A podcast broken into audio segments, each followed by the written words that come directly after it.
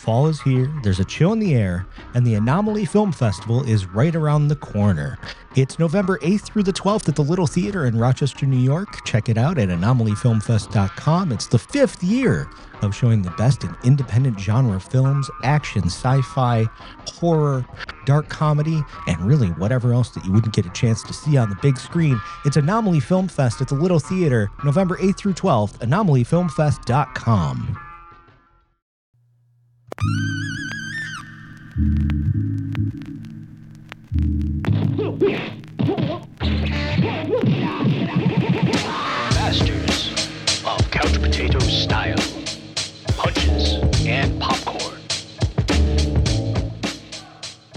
Punchy Pals. Your Couch Potato Ninja crew is here for another adventure into the world of martial arts cinema. I'm your host, Mike Huntone, and with me, uh, not with me tonight, as always, is our magic man, Matt Knotts, uh, out gallivanting, uh, probably entered himself into the Western New York Kumite. So be safe, and hopefully you come back more victorious than Jason and Dom did. Uh, but speaking of them, with us is the Genius Ambassador, Jason Bills.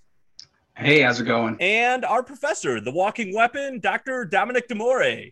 Hey, uh, I tried to enter the Toronto Kumite today, and they kicked me out. You know, I didn't, I didn't say A enough, so they're like, "You gotta go."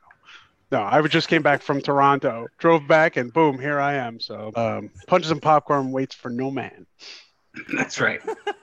Well, that is commitment, and uh, we are all committed and uh, amped tonight because we are being we are joined by a very special guest, writer, producer, director, comedian, creator of the legendary 60 Second Classics digital series, Mike Camerlengo. Thank you guys. Thanks for having me. I'm psyched. Thanks for being here. Glad you could come. You could come. Yeah. I I didn't travel from anywhere. I don't have any cool stories, but um, I cut I cut my lawn today, and that that was pretty cool. There you go. He's That he's more uh, of an adult than me. That's for sure. Good for you, sir. Good for you. And I'm going to point out for the audience that can't see us, your jersey behind you. He has a Polk High 33 jersey, and uh, this means that this man scored four touchdowns in one game, which makes him welcome here. So you grace us with your presence, sir. Thank you. You know, anytime I try to do like a semi-professional work call and I have this shit in the background, I always feel like uh, they're always like, okay. So I'm glad it's appreciated somewhere. we appreciate it. We do, we do. The four tech touchdown record is one that needs to be honored all the time. There's no asterisks next to that, like uh, the Maris 61 or the Barry 73 or whatever we're doing with Aaron Judge right now. But yeah, we appreciate you coming on. Um, fans of Mike know uh, he's been doing, uh, uh, along with the many great shows and uh, sporting events that he's covered with 60 Second Classics. Uh, I think it was really over the summer, right, Mike? You did a focus on fights from different movies and shows, uh, et cetera. I was just telling Mike before the show that I showed um, I showed my wife, who's a high school teacher, the Mike's breakdown of the Zack and Slater fight from Saved by the Bell, and she confirmed Mike's Mike's analysis of high school fights was spot on. So uh, that's you know verify educator verified. She probably said, "Why on earth did anyone do this?" That's what she probably said first. But I I appreciate the fact that she liked it. Yeah, I I've done a bunch of different fights. Um, you can see them on my website, 60secondclassics.com. Uh, yeah, there's fights, there's movies, uh, sporting things, etc.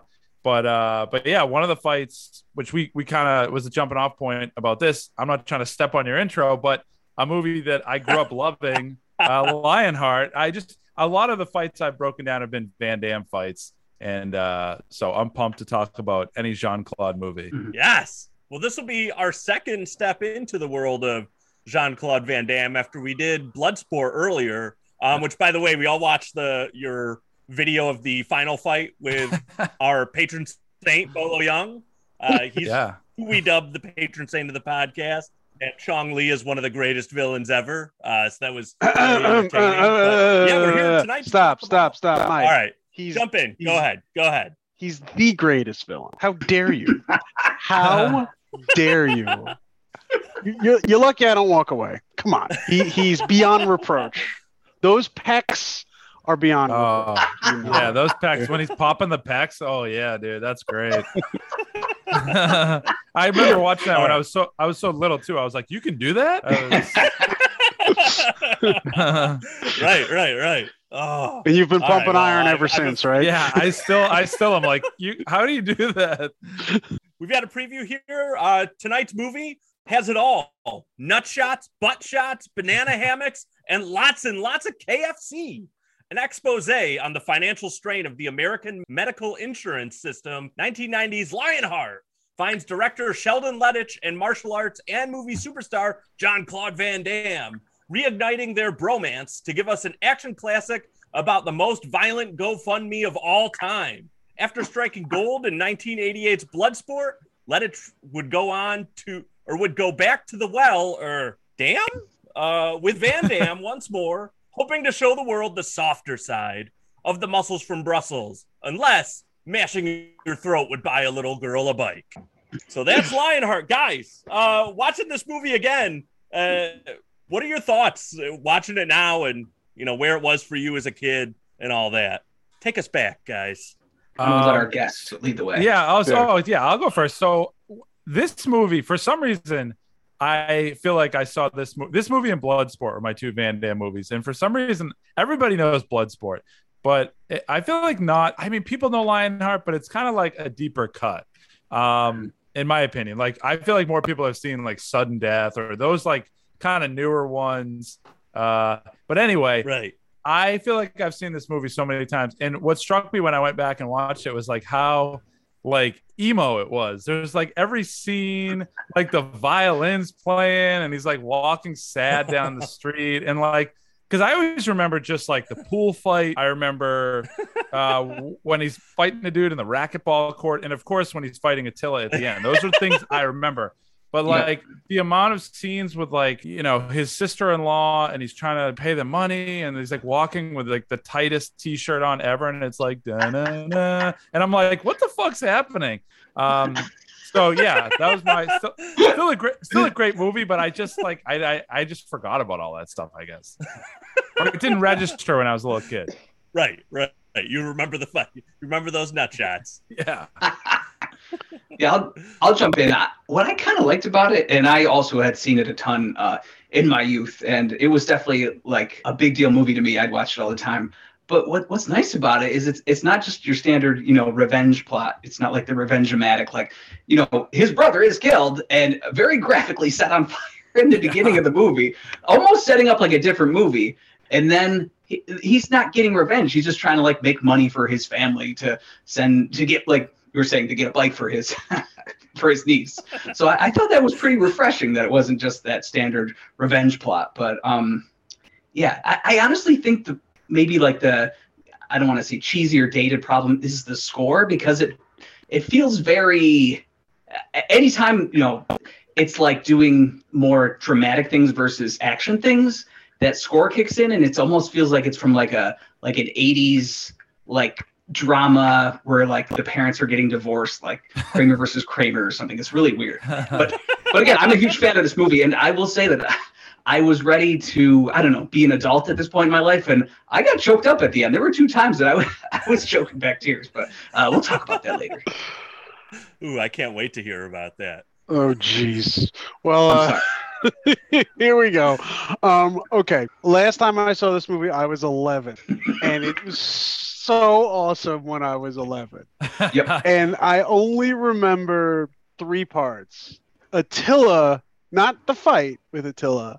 I only remember when Attila comes out of, I think it's a plane, Oh, and yeah. he's holding the cat, and he's got the sunglasses on, and and like, keep in mind, I was I was 11 years old, and I was like, this this who is this this monster? It's like Andre the Giant Light. I don't know, whatever. Anyway, so I was like, wow.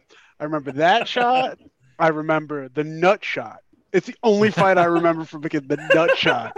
In fact, I watched this movie with my wife, and I'm like, and she's watching it. She's like, I'm gonna go get a drink, and I go, No, you're not. You're sit down right now, and you're gonna watch this you're gonna you're gonna watch it and you're gonna like it and uh, she did like it but and when he escapes the Foreign Legion. Those are the only three things I remembered from this movie. So I'm like, oh, it'd be great to fill in the gaps.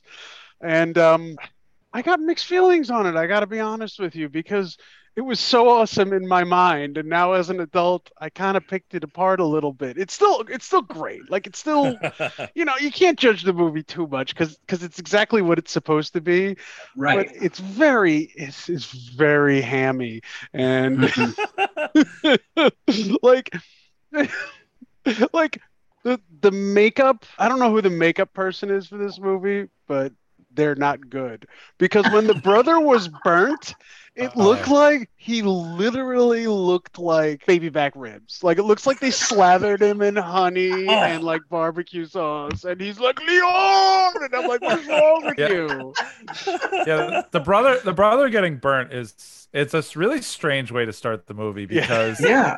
the way he's getting burned, it's like obviously someone burning is not funny at all, but it's like almost like what the fuck is this? Like Yeah. the way he's moving his body and like going, oh, I'm like, I don't think this, this is right. And then I- like, and then like you said, like he's on like he's in the hospital and he kind of looks like the Tales from the Crypt dude, and he's just like, like I don't know. So that took. This movie is like, like I said, I, I love it. I'm, I'm not trying to pick it apart, but you're like, you're in, you're in, you're in, and then something will happen and it'll take you out of it. And you're like, what the fuck is this? So Yeah. that's just part. That's just part of the genius of Lionheart. Like that Right. woman's out the woman's outfits, they took me out of it too. like half the time I'm like sexy, sexy, sexy. Oh my god, how much how many plastic fake jewelry she must weigh 45 have 45 pounds of plastic jewels on her blazer. Like what is going on here? It's just so crazy. It could be the era too, because it's like 1990, so it's like coming out of the 80s and going into the Uh. 90s. So like they had, they hadn't like fully passed the baton of what the fashion for the decade should be. So it's this weird conglomeration of, of gaudy nonsense. I was worried she was gonna blow her knees out with all those jewels hanging off her. It was crazy. Yeah, oh man. that era, the late '80s and early '90s, was like not kind to anyone. Like for the like staggering moment I had when I learned that Norm and Cheers is like 35. like Yeah. me at, at 42 now, I look at that I'm like, ah, what the hell? It just it wasn't a kind. Uh, but even Cliff was like 35 in that. They just you know it didn't didn't do well for anyone at that time. So I feel the most egregious fashion sense violation was the the fight in the parking lot with with the nutshot, everyone's favorite scene.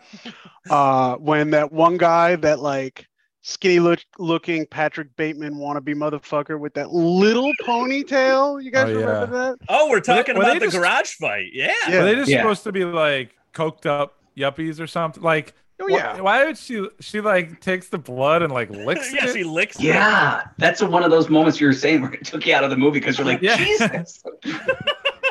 Yeah, she like, Like- she watches somebody like get their get fucking punched like crazy, and then she's like so jacked up she like kisses her boyfriend. Like I don't know. I feel like I'd be weirded out if my wife was like, "Oh, did you see that guy break his nose?" and like then try to make out with me. I'd be like, "What the Right. fuck are you doing?" Well, well, you are in a gar- you are wearing white gloves in a garage street true. fight. Like, come on, let's just call a spade a spade. Like, and her boyfriend is her boyfriend's uh, Lawrence Bender, who was the producer of um, a bunch of Quentin Tarantino movies and Oscar nominated. So he's the one Really? heckling Wow. Van Damme. Oh yeah, Man. yeah. He produced Pulp Fiction, all his kind of early Tarantino movies. So it's really funny to just see him heckling Van Damme and his girlfriend. Just you know, at the height of like AIDS, she's just licking hobo blood, and it's just like that's Right, True. right. I you're didn't even think you're about such a that. brave person. Well, and it seems like he isn't the only famous producer in that because the one bookie, I swear to God, is Marty Scorsese.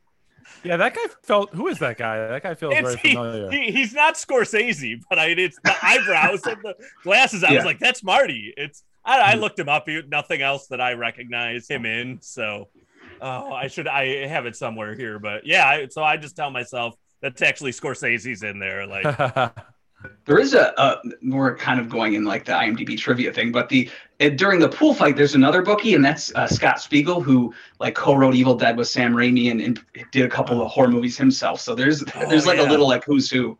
Also, Oh, yeah. um, yeah. Oh, sorry, I'm sorry, I'm getting on right here. But the first No. fight that Van Damme has when he's still, I think it's when he's breaking out of the Legion. Okay, I'm gonna keep going on sidetracks here. Um, so well, I'm gonna for it. refocus here. Just let it roll. So He fucking Um, the first dude destroys he- everybody in that fight. Yeah. yeah, but one of them is, is Billy Blanks, which I Yep. think is his first What? screen performance. yep. and Oh shit. It's like, oh, that's awesome. He just kind of gets beat up, but you know, Tae Bo. Plus, you know, he had some cool '90s action movies too. So that was exciting shows you the the lack of effectiveness of Tae Bo. It's like oh, didn't work against didn't work Not at all. against Van Damme. Dude, Yeah, you, ever, but- you ever see the you ever see the last Boy Scout? Oh, of yeah. course. He's the dude. He's the running back in the opening scene where he Oh, shoots no everybody. way. Yeah, he I shoots everybody that. and then kills himself. Yeah, the- Kills very dis- himself. by the way, talk about seeing something when you're like nine bitch. years old. Very disturbing. Oh, way yeah. Talk about like this movie started with a guy on fire. That movie starts with a football game where he's just shooting people, and I'm like, right. And then, another one where he like- himself. yeah, kills himself, and it's like, hey, it's a buddy comedy, uh, Right. action movie. right. That movie, Last Boy Scout, was the movie. I remember it was like one of the last years that I was not into football yet. So it was Super Bowl Sunday, and you know, my dad was watching the Super Bowl with his buddies, and my mom's like, Well, let's go see a movie and we'll go see a football ish movie. And we Oh went to God. see Last Boy Scout. And right away, I was like, This is what football is? This is awesome. I'm It was just you and your you and your mom watching Last Boy Scout. yep at the theater. That's awesome. and I think it was I can't remember who the guy was, but it was the it was the same year. I, I'm probably getting this mixed up, but uh I don't know, Mike, you'd remember that was the second Niners Bengals Super Bowl, and there's that guy from the Bengals that like got his leg snapped in like four places Oh, in the beginning of it, and I so I remember like having wa- in my mind those happened on the same day that I watched, but then I'm watching the Super Bowl and I see this leg get taken apart, and I'm like, Oh. man, this is awesome. All right, I'm in. Well, anytime I'm watching football to this day and it like starts really like raining kind of hard, I'm like, oh shit, this is like last Boy Scout weather. Like some, something bad's gonna happen. So, right, right. Speaking of bad intros, like speaking of intros that are crazy, so like so like I gotta stop watching these movies with my wife because she's clearly smarter than all of us. Because I'm watching this, the guy's on the so the guy is there, and he's like it's sugar. Like right then, he should be like I'm out, bye, and run away. But he hangs out and yells. Then they pour gasoline on him, and he's like, "What Yeah. are you doing? Like, what do you think he's doing? He's not Yeah. cleaning stains out of your shirt, you idiot.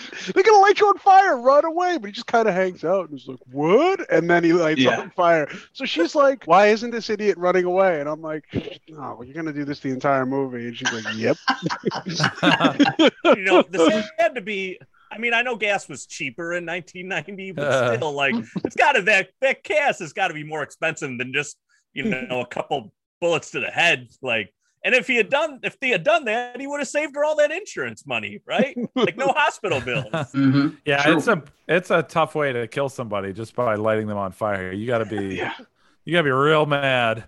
Yeah. The, the way Van Damme gets into the whole underground street fighting thing is so funny. He just like he can't make a he has no money for a phone call, right? Is that what happens? And then he walks Right, around right. the corner. He walks around the corner, and there's And like. there's- 50 guys going like yeah yeah yeah and he just Right. is like oh and they're like hey do you want to fight and he's like okay and it's like Right. what like Right. don't you have to make a phone call and It's it the kicks the shit out of somebody Yeah, it's the inaugural episode of bumfights.com because clearly those are just Right. homeless Yeah. people. Right, right, right.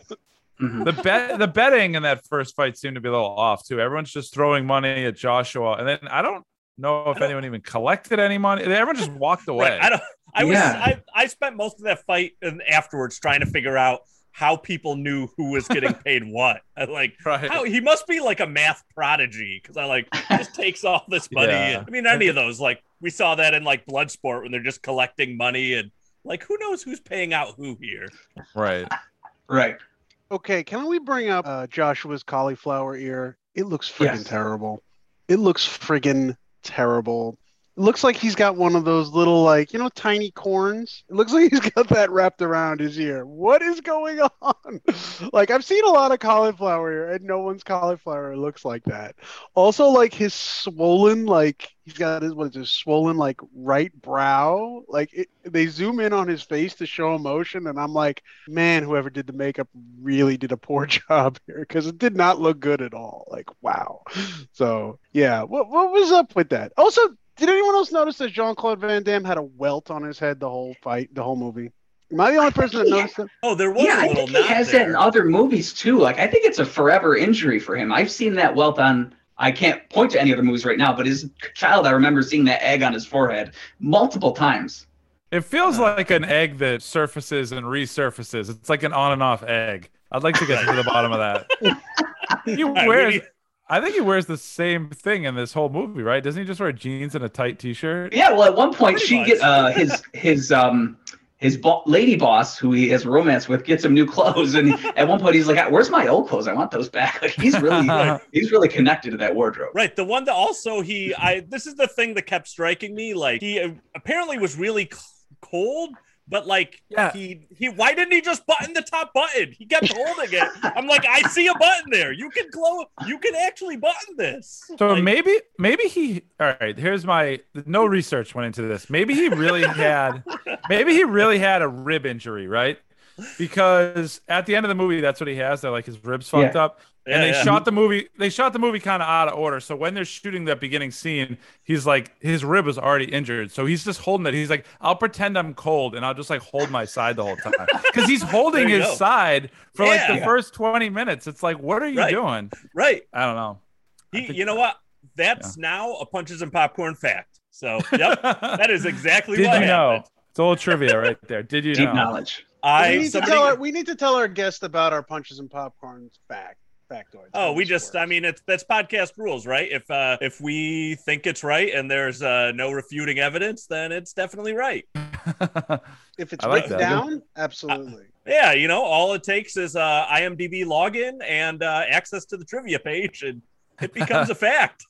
There you go. I, like, you know, so I like it's one thing I want to bring up. I liked uh, what Jason got at before about the um, you know, this isn't like his typical movie. It's not a revenge. Like he's out there for his, you know, he's as I call it, the most violent GoFundMe of all time. You know, one of the other things. So one of my favorite things about Van Damme movies that I thought this is a little unusual. So I love and I feel I'm a connoisseur of Van Damme movies where they try to explain how he has this accent, but he's supposed to be American in many of the movies. And uh but I like in this, they actually made it a legitimate plot point, like that he was Right. in the Legion and all this stuff. So I'm like, oh, so it's not like this, uh, you know, in like Bloodsport, and we talked about there's like this vague reference to his parents being professors or something. And like, no, yeah, they always have to explain it. Yeah. right? Yeah. So they, There's They like a picture have- on his desk of like him in front of the Eiffel Tower, and you're like, okay, we get it. We get it. We Right. get it. right so i like that they went to the length of like doing this and so the legionnaires thing was so interesting and what really struck me about that is like the french government seems to be bankrolling a crazy amount of money to send these guys over to la and apparently they're just like living there for weeks. You know they got the desk full of kentucky fried chicken. Like how much money is the french government putting into like just this one legionnaire? Like i almost thought it was realistic for a second when they're in like the office in Paris and the guy's basically like, I don't care if the Americans want to arrest him, go for it. But I don't Right. somehow these guys get him to agree to like, no, we're gonna go to LA and catch them. And Mhm. It's it's personal for that guy. The uh the guy who sends them. He's like, fuck that. I'm getting Yeah. him back. Yeah. They take they take their sweet ass time. Although they do have that like chase scene where they almost get him. Um, Yes. but I, I always yeah I always remember those guys as like not to skip to the end, but as like they were pulling for Van Damme at the end. You know what I mean? They're Yes. clapping. Yeah. right, right. You know. Yeah. Well, that's like He always wins them Yeah. over He does. you know, through the power and the audience. and kicks. They won me over at 11, but not now after I've watched Bloodsport 37,000 times. because they're basically Forest Whitaker and other guy in Bloodsport. Oh yeah, that's we- true. Are we going to talk about are we going to yeah, talk about very the fact similar. that these movies are exactly the same? they are. There's They're a ex- lot of similarities. Like here. okay, okay. so you have an elite soldier. Mhm. This time, the- uh, by the way, I googled a little bit about the French Foreign Legion. Those guys are maniacs. Like they, Oh, it's yeah. a legit, legit thing. And Frank Dux, a Marine, also very much legit. Okay, right. Mm, Goes AWOL for for a family thing. eh, sorry, excuse me. The Marines are legit. Frank Dux. Yeah, I. Dude, there's he's like, more a, legit. he's like a bullshitter, continue. right? Is that what you're saying? Continue. oh yeah. Yeah, yeah. Yeah, the Ninja Turtles are more legit in ninjutsu than Frank Dux. but yeah, and then he wins him over in the end. It's like, oh, like Let's- it's Bloodsport. Yeah, Dom, you have another good point too. Is like he has a high energy best friend like Jackson in Bloodsport. That's that's Joshua in this movie. So there, and also Sheldon Lettich, the director, wrote both scripts. I, I think he rewrote Bloodsport, but that could be why it's the same movie. It's No, the well, same well, like writer. I said, they were they became for a while in this period, like Lettich and Van Damme were like buddies. Like they did a bunch. Yeah. They also did I Double Impact. Yep, he was involved in Oh, hell yeah. Cyborg. I don't think it was like an official role, but right, they did a double impact. I think a couple of the other ones too. But there's other connections with Bloodsport too. I don't know if you caught. Uh, so one, the the second inch, the younger of the two Legionnaires in in LA with them is Michael Qissi, who was in Bloodsport. He was Paredes, the Juan Paredes, the kickboxer.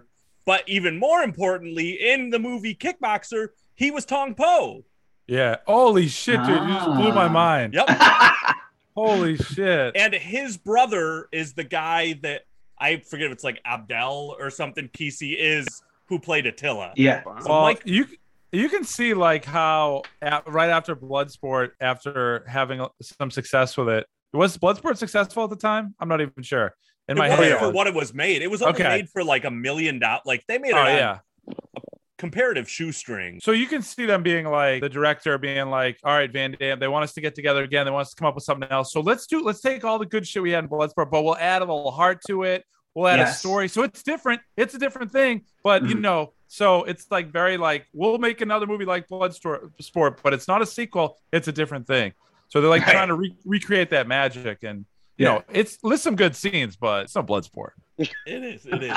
Uh, but another connection: the fight coordinators for this movie, Van Damme, Michael Qissi, and Frank Dux. Whoa, Frank Dux has yeah. his hands in this movie. Yes. that's amazing. So this is when like everybody believed all the black belt and inside kung fu articles that talked about him being this like secretive CIA operative and, and the like ambassador for ninjutsu in America before people started researching some of that. Which if anyone hasn't listened to our Bloodsport episode, we go into more detail on the uh I don't know, reliability of Frank Dux' story. Legitimacy is the word Legitimacy. I'm There you go. Legitimacy Is is or lack thereof. Is Jean Claude Van Damme have any legitimacy uh, He uh, in martial arts? He does. Yes, And He does. All right, he does. good. He was uh to get we talked about that a little bit in that too, but he uh when he was in Belgium, like he was uh like a national champion in Shotokan karate. Like he had Okay. a pretty significant fight. So yeah, Jean Claude is legit. Like he had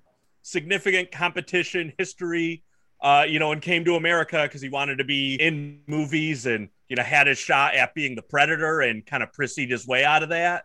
Um, and then Bloodsport was the thing that really brought him out here. Uh, legit. That's all I needed to hear right there. There you go. There you go. There you go. So about the fights, guys, I want to hear. There was a lot of fights, and I like that they were all different. Like they were different Yes. themes and all that. Kind of So I like wanna know- Bloodsport. well, so I want to know what are your guys' favorite fights from here? Well, these are different locations. So I mean, Bloodsport was all on the. You had interesting fights all on the uh, in the arena, but this was all over the place. We had the pool fight, we had the garage fight, the the handball racket court fight. I mean, every I, I kind of loved that there was. It almost felt like a video game. Like it's a different level now. Right, right. so was it handball or was it squash? All right. I don't know. I don't know. Uh, I, I would like to remind you that uh, we are couch potato ninjas, and that comes with a reason. I don't. Exactly. That's why I don't know. You're the one that does active stuff, Dab. Yeah, that's on you.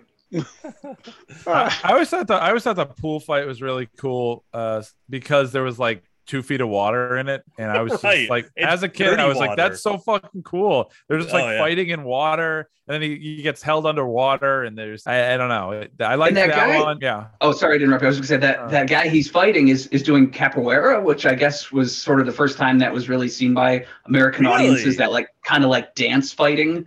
Um, Yeah. And then Lettich did. I think the movie he did after Double Impact was all about cap. ca- I'm probably saying it horribly, but Oh. capoeira fighting, um, called only. I think it's only the brave or something. No, only the Only strong. the strong. That's I've what it Yeah. never Yeah. seen it. I hear it's Okay. an abortion of a movie.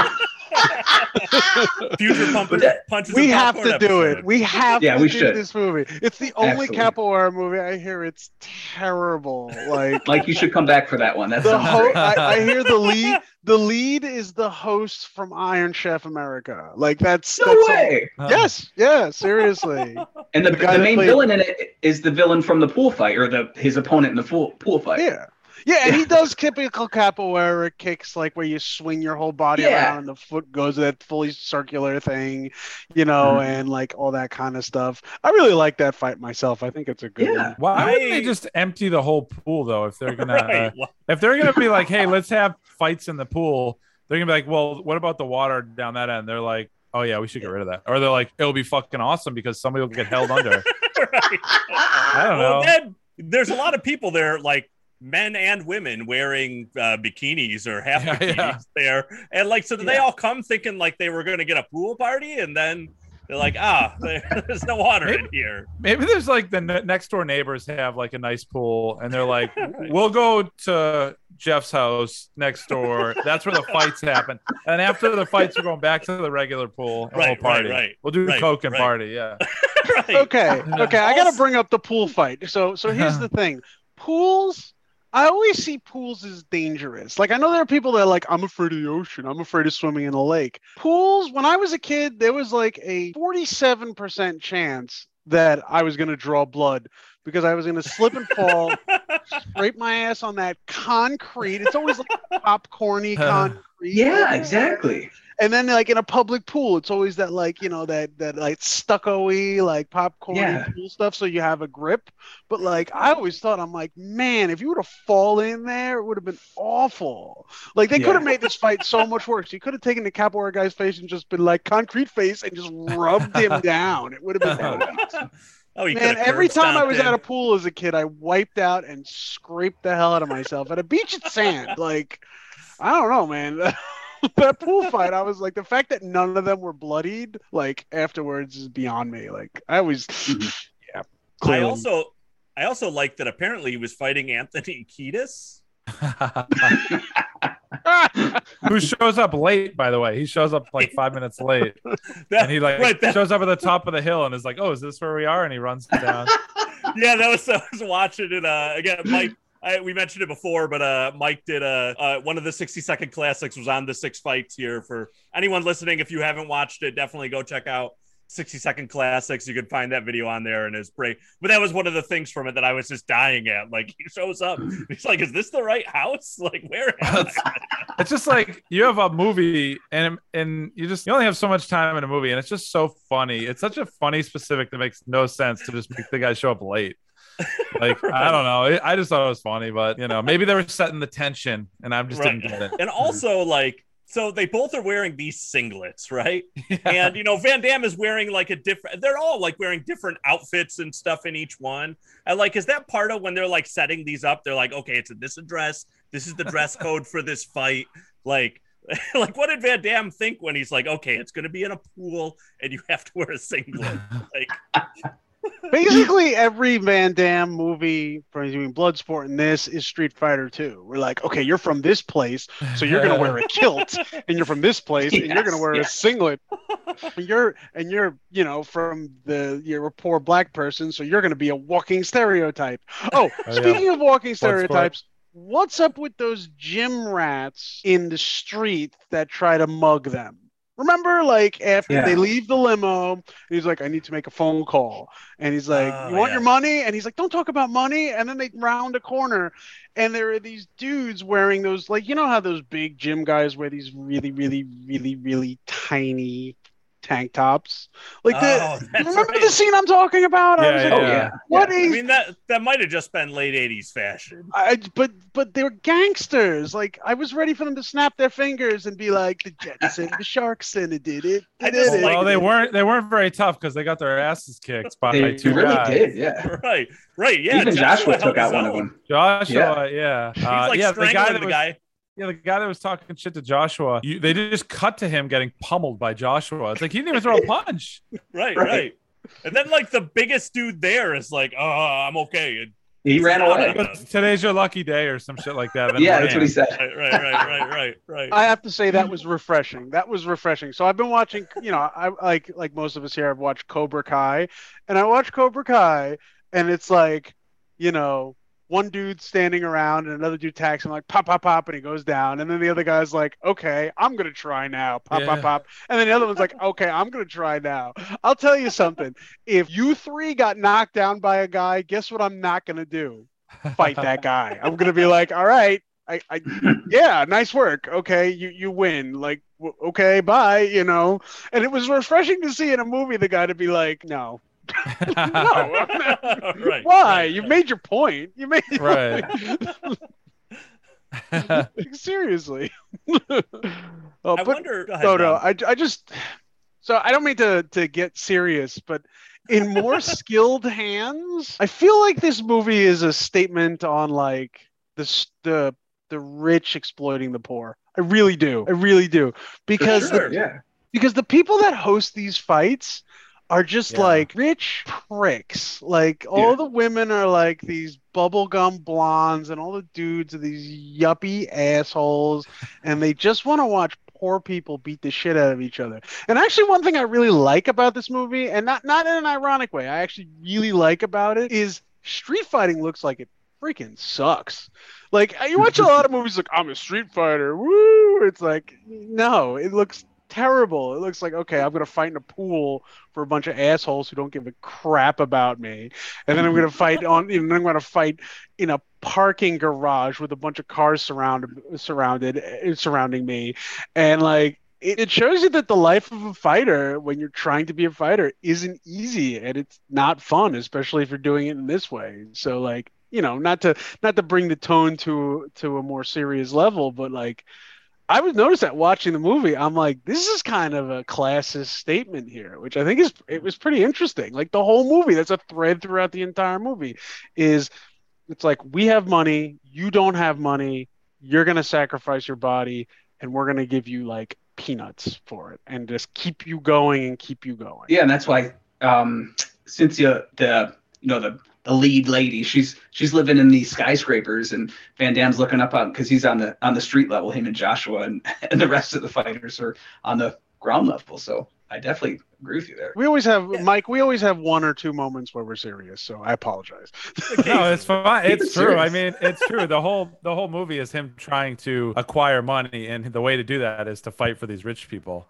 Right. Uh, you know, and I wonder too. I kept asking myself watching this, especially at the end when we get to the Attila fight, and they've got like a broadcast channel for the bets that they're like the TV where they're watching that, and you know they're saying this is going to get like a, a twelve million dollar gate or Right. something, and I like how much money is going in. Like, are there people really putting all this money to just watch some poor people fight? And like, I was thinking about it, and I'm like, this is like this era is like right around primetime Tyson. Like, shouldn't they all be at like Caesars watching Tyson humiliate some guy? But I saw, and this came out like six months after Tyson got rocked by Douglas. So I'm going to tell myself that it's they're just also let down by they the to decline of heavyweight boxing. That they're like, thanks to Buster Douglas, that's why this happened. Yeah, there was an opening in the market, and they were like, "We need we need something here. We can build something." And I like, and I wonder, like, you know, Cynthia when she meets him. One, I I feel like the the name Lionheart sucks. Compared, he was the lion. Like the lion's awesome. Then she's comes up with Lionheart. I'm like, ah, I don't know. I would have rather been the lion. It sounds It's- tougher. It's really funny how they get to that too. It's like his name's Leon, uh, and then they're like, "No, we're gonna call it Lion. We'll call you Lion." And then they like go back to Leon Lion, and she's like, "No, it's Lionheart." It's like takes like ten minutes. It's like what? Just Yeah. make up. You're making up a backstory anyway. Be like, my friends call me Lionheart. Just that's it. Right. Your name's Right. Lionheart. something like that. Right, yeah. You don't right. need to see like the evolution of the name go from like Leon to Right. It's like you know. Anyway, didn't Right, really right. matter, but Right. Well, then it's funny. We were talking about offline before this that the movie itself has like four different names. Like we know Right. it. It was re- uh, re- released originally as Lionheart, but it was also, I think, I don't know if it was just uh, overseas that it was released as AWOL, which that makes sense. My favorite, uh, so it was also released as Leon, which is good because then I think what it was only a couple years after that that we got, I think, the movie all of us think of when you think of Leon. Uh, yeah, the professional. the man. professional. right. Oh, Yeah. yeah. I gotta. I want to go back and rewatch that. I I haven't seen that since I was a kid. That's Solid. I rewatched it recently. I mean, to me, Yeah, anything with up. Gary up. Oldman is fantastic.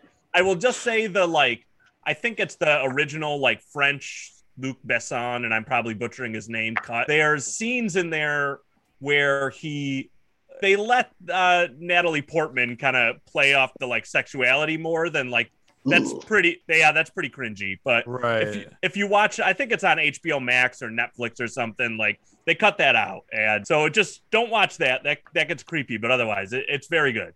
Um, and again, Gary Oldman never does wrong. But uh, the other title for this movie that I love is my favorite is Wrong Bet. That I was great hoping you were line. gonna say that. Wrong bet. Yes, Uh, Best line in the movie. Yeah. that's great. And Matt uh, had suggested to us, he's like, I don't know how with all these names. Uh, the another one they didn't get was nuts and butts because we get both of them here.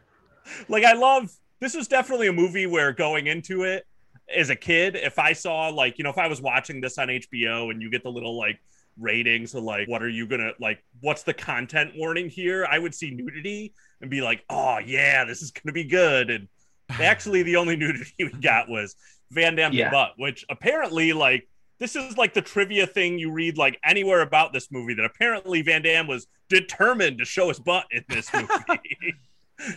What's Like, weird is let just- some of the trivia is that this is the first time he did it, but didn't he show his butt in Bloodsport? Like I thought, like we're, we're Yeah, yeah, when he's so this is pulling not up the his first little, one. his little, Yeah. his little tidy. We're getting that ways butt and- all the time. maybe it wasn't. he might have had he might have had the banana hammock on with it. Like maybe this okay, is maybe full that's what it was. Okay, I'm gonna say this. So I watched this with my wife, and even before the butt shot, she's sitting there like, keep in mind, she's so she's not as old as us. Let's just put it that way. I don't want to get in trouble. Um, so she didn't grow up with 80s movies. Let's just say that. Um, so she didn't grow up with Jean Claude Van Damme movies. So her only exposure, pun intended, to Jean Claude is uh, are the movies we've been watching. And like a third of the way through this movie, she's like, he can't act, but dang, is he good looking? And I was just like, really?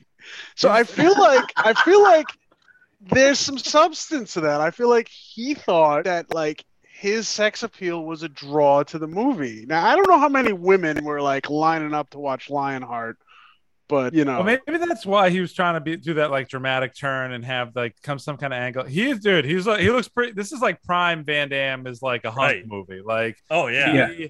He- he's like, dude, he looks pretty fresh in this movie. Right, But like- even if you even if you wa- he was in I don't know what year it was, maybe mid '90s, an episode of Friends, and they were going like, yeah. "Oh, uh, Monica and Rachel, are like that's Jean Claude Van Damme, like he's so hot." Like, so I'm like, is was this a thing? Was everybody like Van Damme was hot? I mean, Maybe French it was. accent that doesn't hurt. Like you know, know. Right. Right, right, right. Oh, maybe And- he was like a hunk in the early '90s that we, you know, I, you know, He, he was also a flirt because he's like, "Ooh, look at my booty." Woo.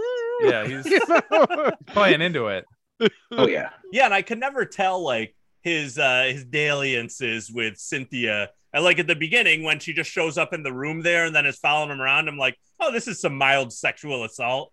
And I like Right. it goes back and I'm like, does wait, does he like this or not? Like, because he doesn't really seem to be fighting it too much in the like the when he's has his little dress up montage and His pretty Yeah. Scene. Yeah, honestly, I was th- sitting in the movie and I'm watching and I'm like, dude, why aren't you gonna do it? Like, you know, does she, so she wants to screw you. It's painfully obvious, right. and she doesn't care about you. It's also painfully obvious. You're essentially a piece of meat that shits out money for her. So like, you might as well get some tail while you're at it. Like, what's wrong with you? And he's like, no, this place is too nice. I don't want you. Like, why? Where's the Right, moral right. code? You're a soldier. He's a Like, romantic. Yeah, Right. you're- Yeah. It's funny though. Even at, even at towards the end of the movie, he's like, "We can make all this money," and uh, he's talking to Joshua. He's like, "We can uh, get you and the girl and uh, even Cynthia. We'll all get out of here together." Right. And Joshua's like, "Cynthia, what are you fucking stupid?" He's like, she doesn't care about you. So. So even Right. late into the movie, Van Oh, Damme yeah. is like Cynthia like cares about me, and it's so Right. I don't know, man. I think he was, thought he was working on like a long play right there. well, there's that scene. I think it's after he tries to give his uh, sister-in-law the money there, and she rejects it.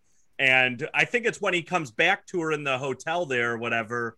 And he's like, they have that exchange where she, he's like, "Okay, I'm gonna do it," and she like her eyes light up. She's like, "Oh," Yes. and he's like, right. "I'm gonna fight," and then she like crestfallen is like, yeah. "Oh," like, I just started laughing there. I'm like, but she flew out. She like just changed her entire life around to come out to New York for this guy, and like ostensibly it's because she wants him in these fights. But I, mm-hmm. her first reaction is, "Oh, we're gonna do it." Oh, that it.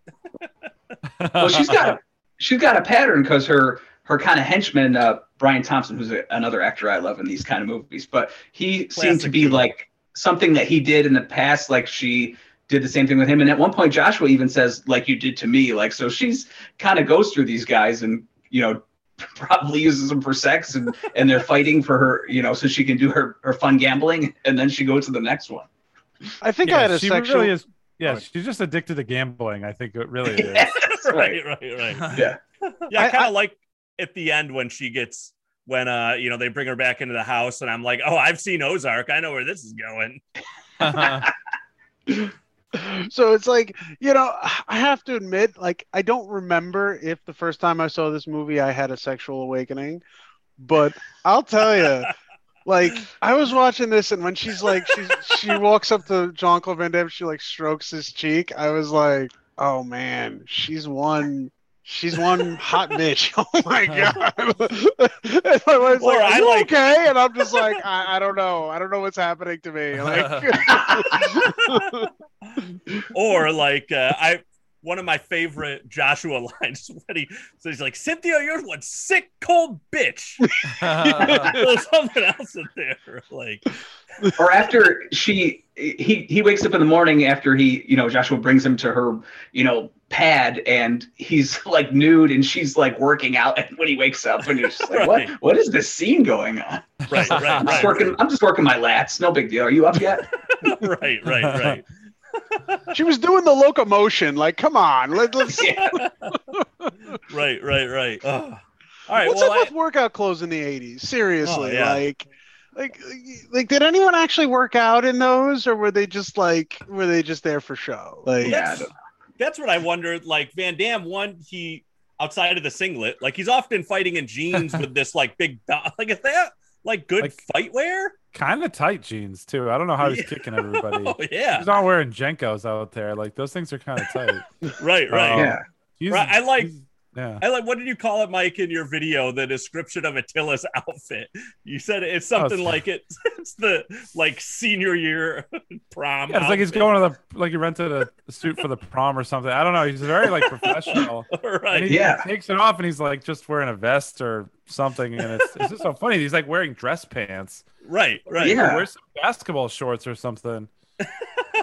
That's what we were saying when we did the Mortal Kombat episode. Like Johnny Cage is who, like, they make a plot point in the movie of him carrying like 35 suitcases to this island, and but he fights in dress pants. So, like, this is you're in this battle, you're in this tournament to fight for the soul of the universe, and uh, you're like dress pants. That's your go-to fight gear, like. and he wore three hundred dollars sunglasses. He says in specific. Yes. right, right, right, right. Uh, all right, guys. Well, I think uh, you know we've covered. There's more we could go into. I really like the score, as cheesy as it is. Uh, it, it's I. It felt like they were going into like uh, trying for like a Bill Conti type thing with some of it, Mhm. like all that emotional thing. The fun fact, uh, so I had to look up. I was like, it's not Bill Conti, right? We and we just talked about this because he did. What was the movie we just covered? Oh, he did Karate Kid. Karate Kid We yeah talked about that one. Um, Uh, not a well-known movie. I mean, no, no, no, no, no, right, right. No, but interestingly enough, so the guy that did the score for this movie, John Scott, uh, you know, composed did a bunch of things, but famously, uh, for Beatles fans, he played the flute on "You've Got to Hide Your Love Away." So, like, Wow. oh, that's kind of fun. Wow. The guy that did this was played flute in this famous Beatles song. So, um, uh, so I talked to the guys, Mike. Uh, so we, the well, two of us here are from Rochester, New York, and Dom is uh, Buffalo. I'm gonna just pretend you're from Rochester. One of the things that Rochester is famous for is is the Kodak Company, right? So I just wanted to, thinking back to this movie. Uh, if you could pick one moment from this movie as your Kodak moment to honor our one of these legendary parts of our town, uh, what might that be? Any Well, I don't want to. I don't want to steal anybody's because I feel like everyone has mentioned this already, but kind of when he holds the guy's leg up and just punches him right in the dick. like I feel like because I because the other guy's outfit is so memorable. He's wearing like the leather vest. Oh, and Oh, yeah. he's circling him, and he just grabs him and punches him like that. The other one, if I can do a second one, is when he kicks. When he kicks Attila's finger, and he's Oh, like, so. Attila, like, I always remember that for some reason. I'm like, why are you kicking his hand? But it just like the way he does it. So Dick Punch probably is number one. and then if I had to do two, maybe Attila's hand or something about the pool, but I don't want to take anybody else's. So all right, all right. Jay, you're up, you? man. Um, I gotta tell you, it's it's all about wrong bet for me when he's on the Oh, ground. And and Oh, Joshua, yeah. who I, I think Harrison Page, who uh, plays Joshua, gives such a great performance. I mean, he's does. like just way into that role, and I I think that's my biggest takeaway. Like what I remember the most revisiting this was like how much as a kid I adored Harrison, just as I adored Jackson in Bloodsport. But anyways, when Harrison reveals that he bet against Van Damme, like your heart's breaking, and then and then Van Damme says that wrong bet, and you're like, it's like that. You almost want the Rocky team to kick in at that point because Right, just right, so right, ready right. to just for him to kick ass. Yeah, that's great. That's an awesome moment. That's why I love that. I wish that was the title, wrong Bat, because it's so cool when he It's a says good it. title, yeah. It is. So we're, you know what? Punches and popcorn. Now we're calling it wrong bet. That's our internally. It's a fact. It's official. It's, it's wrong bet. Uh, Mike, how about what's you, Don? yours? Oh, you Oh, me to I'll go? go. I'll, I'll yeah, go. you go. Go, man. I'll go. Then you go. Um, I so I'm also gonna go to the Attila fight, and I think my favorite is when he sneaks in that kick to Russell. Uh, Oh yeah. just because I so one, uh, it's Jason mentioned like uh, it's Bill Thompson, right? Um, Brian He looks like he looks like Philip Seymour Hoffman if he only ate steroids. Like Yeah. he's Oh, like, that's cheekbones I was just gonna say I was just gonna say he's all chin and no neck, but that's way better. Uh, but yeah, he's He- oh, like by the way, goon, inter- I interesting note about him. He is one of the punks that uh, the Terminator kills in the Yep. first scene of T1, along with Yep. Bill Bill Paxton, Yeah. and I don't remember who the other person is. Oh yeah, Wow. right, Yeah. right. That that's some royalty there. How about just First being the the main I- baddie from Cobra? That's that's where Brian Thompson. Yeah. Oh, all- that's right. Yeah, all- right, right, right. So good. Yeah, that. he was It's in a ton of those movies He was in in the 80s and 90s. Miracle yeah, yeah. Mile. He's one of my Yeah, guys. I like, and he's just kind of gooning it up around the side. I so like that. I like that. Like he never really has the fight, but I love that while Van Damme is kicking Attila's ass, that he just takes that moment to also kick him in the face. Yes, like, such a good my moment. God, nice, good get. So yeah, that's my Kodak moment. Russell getting kicked in Did the you? face. This is an aside since we're wrapping up. Uh, Do do you remember? I, I almost feel like I've seen it wrong, but is when Attila they're they're looking at video of him and his finishing move was like pulling a man's legs apart while he was holding him upside oh, down. oh yeah, right. He the like Did I banana imagine that? split. That's Yes. that's the banana split. Oh, Okay, Mike, I'm gonna say I know. Brazilian Jiu-Jitsu before I say this. I know how to do that to someone. because it's just like I know how to do that to someone. You just be like, oh, I gotta get out of here. no, no, it's a banana split. So you, yeah, you could you can actually submit someone by spreading their legs so much that they they Ah, rip their okay, cool. groin muscles like their gracilis muscles. Yeah, you can do that. Um, but typically kind of- that requires your whole body. You don't just lift the person up and then go.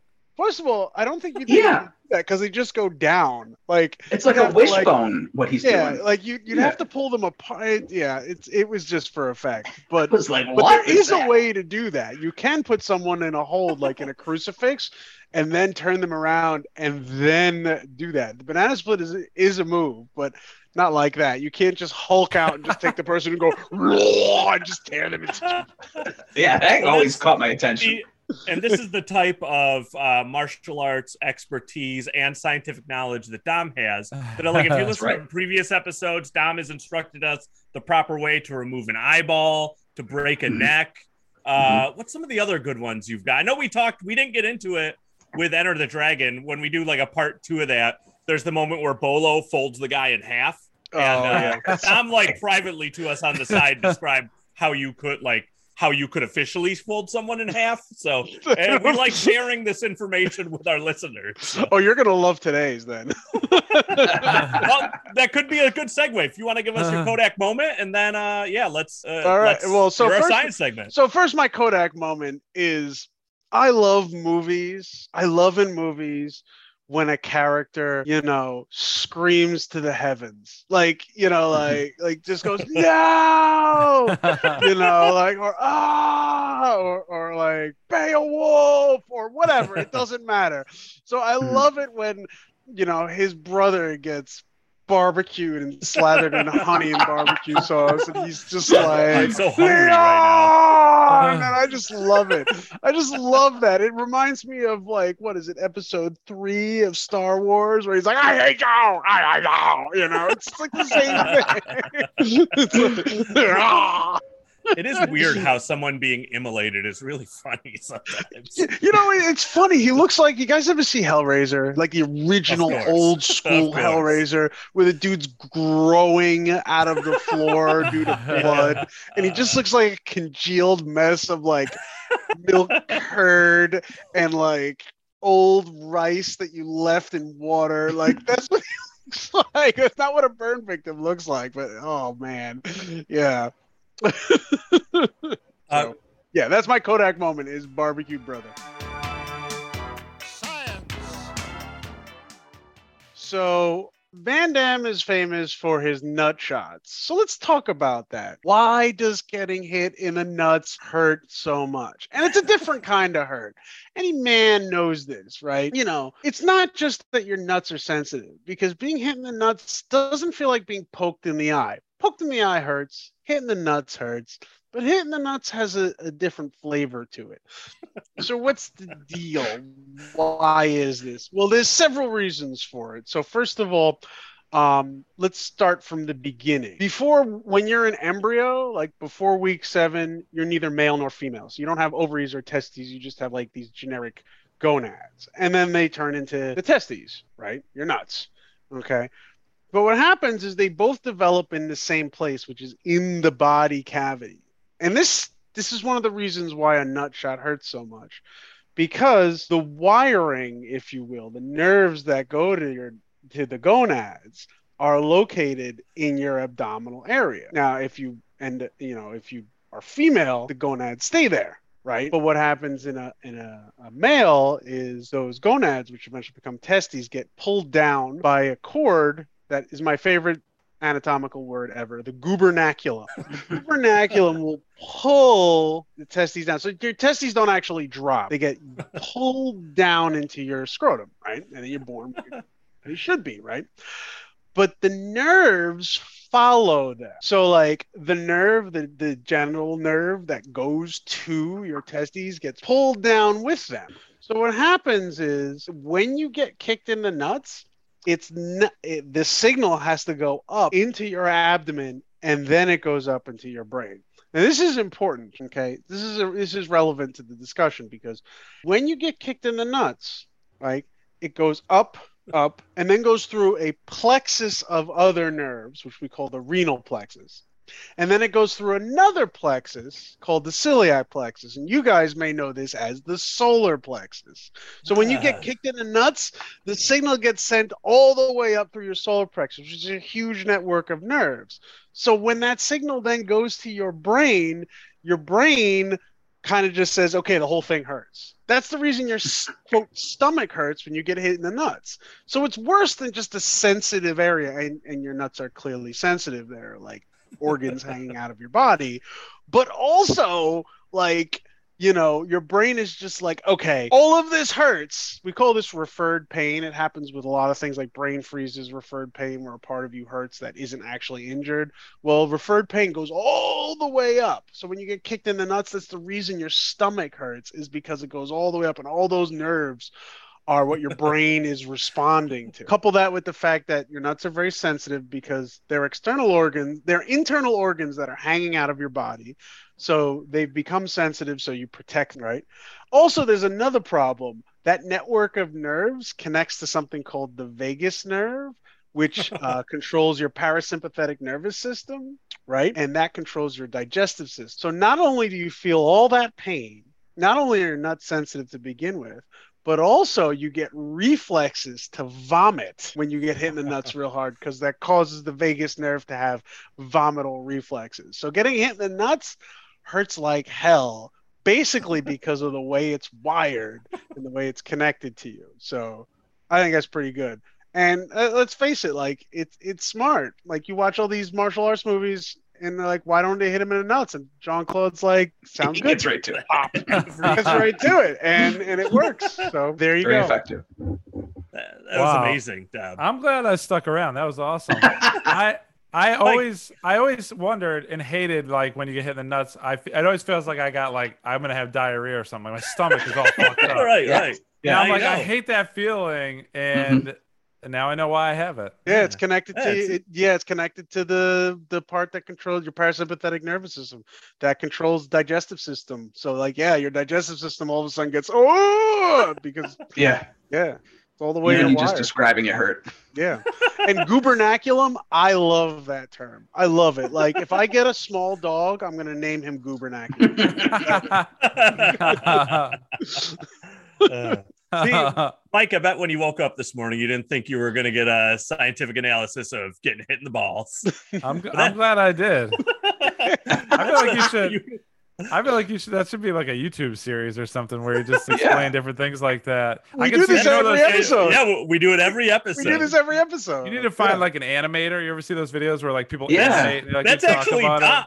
So that's it, Dom. This is Dom, one that's of, your thing, one man. of his This many is your talents, ticket. man. This yeah, is your Dom ticket. designed our logo. I, That's I, I do draw my lectures. Oh, stop it now. Now I'm Oh, you guys. Yeah. Well, yeah, check it out. Like I said, we have them in every episode. We even have uh, uh, one of the episodes we did. Uh, we cut the science segment out on the side because Dom was out of town. So there's a special that's just his science segment, and it's all about rats. So and feeding Rat people torture. rats. Rat Torturing torture, people with yes. rats. Yes. Spoiler alert. good. Alert, they put them in your butt. Ooh, I, I'll have to listen to that during the day. I can't listen Yeah. to that before bed. yeah, that's, that's not. Those aren't images you want taken into sleep. land. Uh, great. Well, again, Mike, we really appreciate you coming on, talking with this great movie. Uh, you want to share with our audience what do you got going on now? Uh, what should they be checking out? Yeah, thanks for having me. It's awesome to uh to meet all you guys and chat about Lionheart, which is a movie I've seen a shocking amount of times. Um, uh, yeah, you can uh, if you like watching videos with commentary about movies like Lionheart and stuff like that. You can go to 60secondclassics.com. Uh, you can also follow me on Twitter is at mcamerlengo and Instagram uh, and TikTok is at 60 second classics. Yes, I don't know what's happening on TikTok either, but someone told me to get on it, and I don't know, man. There's too there's too many things these days. But Yeah. uh, So I accidentally clicked on 69 second classics and I got something entirely different. What what happened? yeah, we're we're we're in a legal battle right now. Too many people are going to 69 second classics. But I'll say I also really like Mike uh, through your. I don't know if it's just through your Twitter account, but you'll do like basically almost live commentary on like NFL action, college football action. So uh, I always enjoy those on Sunday. I usually share those through our account. Oh, too. thanks. Yeah, lots of sports stuff, especially during football. So football and basketball, I try to do a lot of stuff too. So you know, I like making videos, and I'm glad people people seem to like them. So uh, yeah, I'll keep doing that for a while until I drop dead shoveling. I don't know.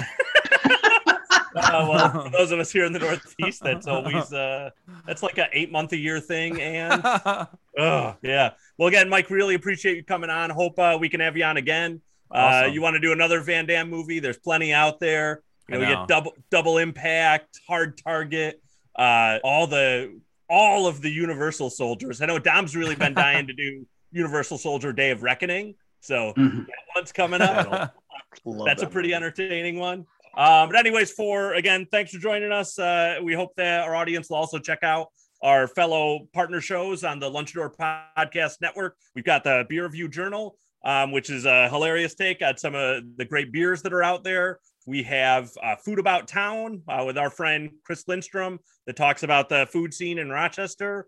And of course, our friends, the Anomaly podcast, whose Anomaly Film Fest is coming up that first weekend in November here in Rochester, New York at Little Theater. So make sure you check out uh, Anomaly. All of those, again, can be found on our app Lunchador podcast network. Uh, see if Matt was here, he would have the exact ads for me. Uh, and you can follow us on Instagram and Twitter at Punches in Popcorn. That's an N in there because again, we are the Guns and Roses of martial arts podcast. uh, and uh, and again, if you want to reach out, share your thoughts, uh, you know, enlighten us on anything we were unsure of here, you can email us at punchesandpopcorn at gmail.com. So, Mike, thanks again for joining us, guys. Until next time, and Matt please survive the Western New York Kumite uh, because we need you back here. So. This has been a presentation of the Lunchador Podcast Network.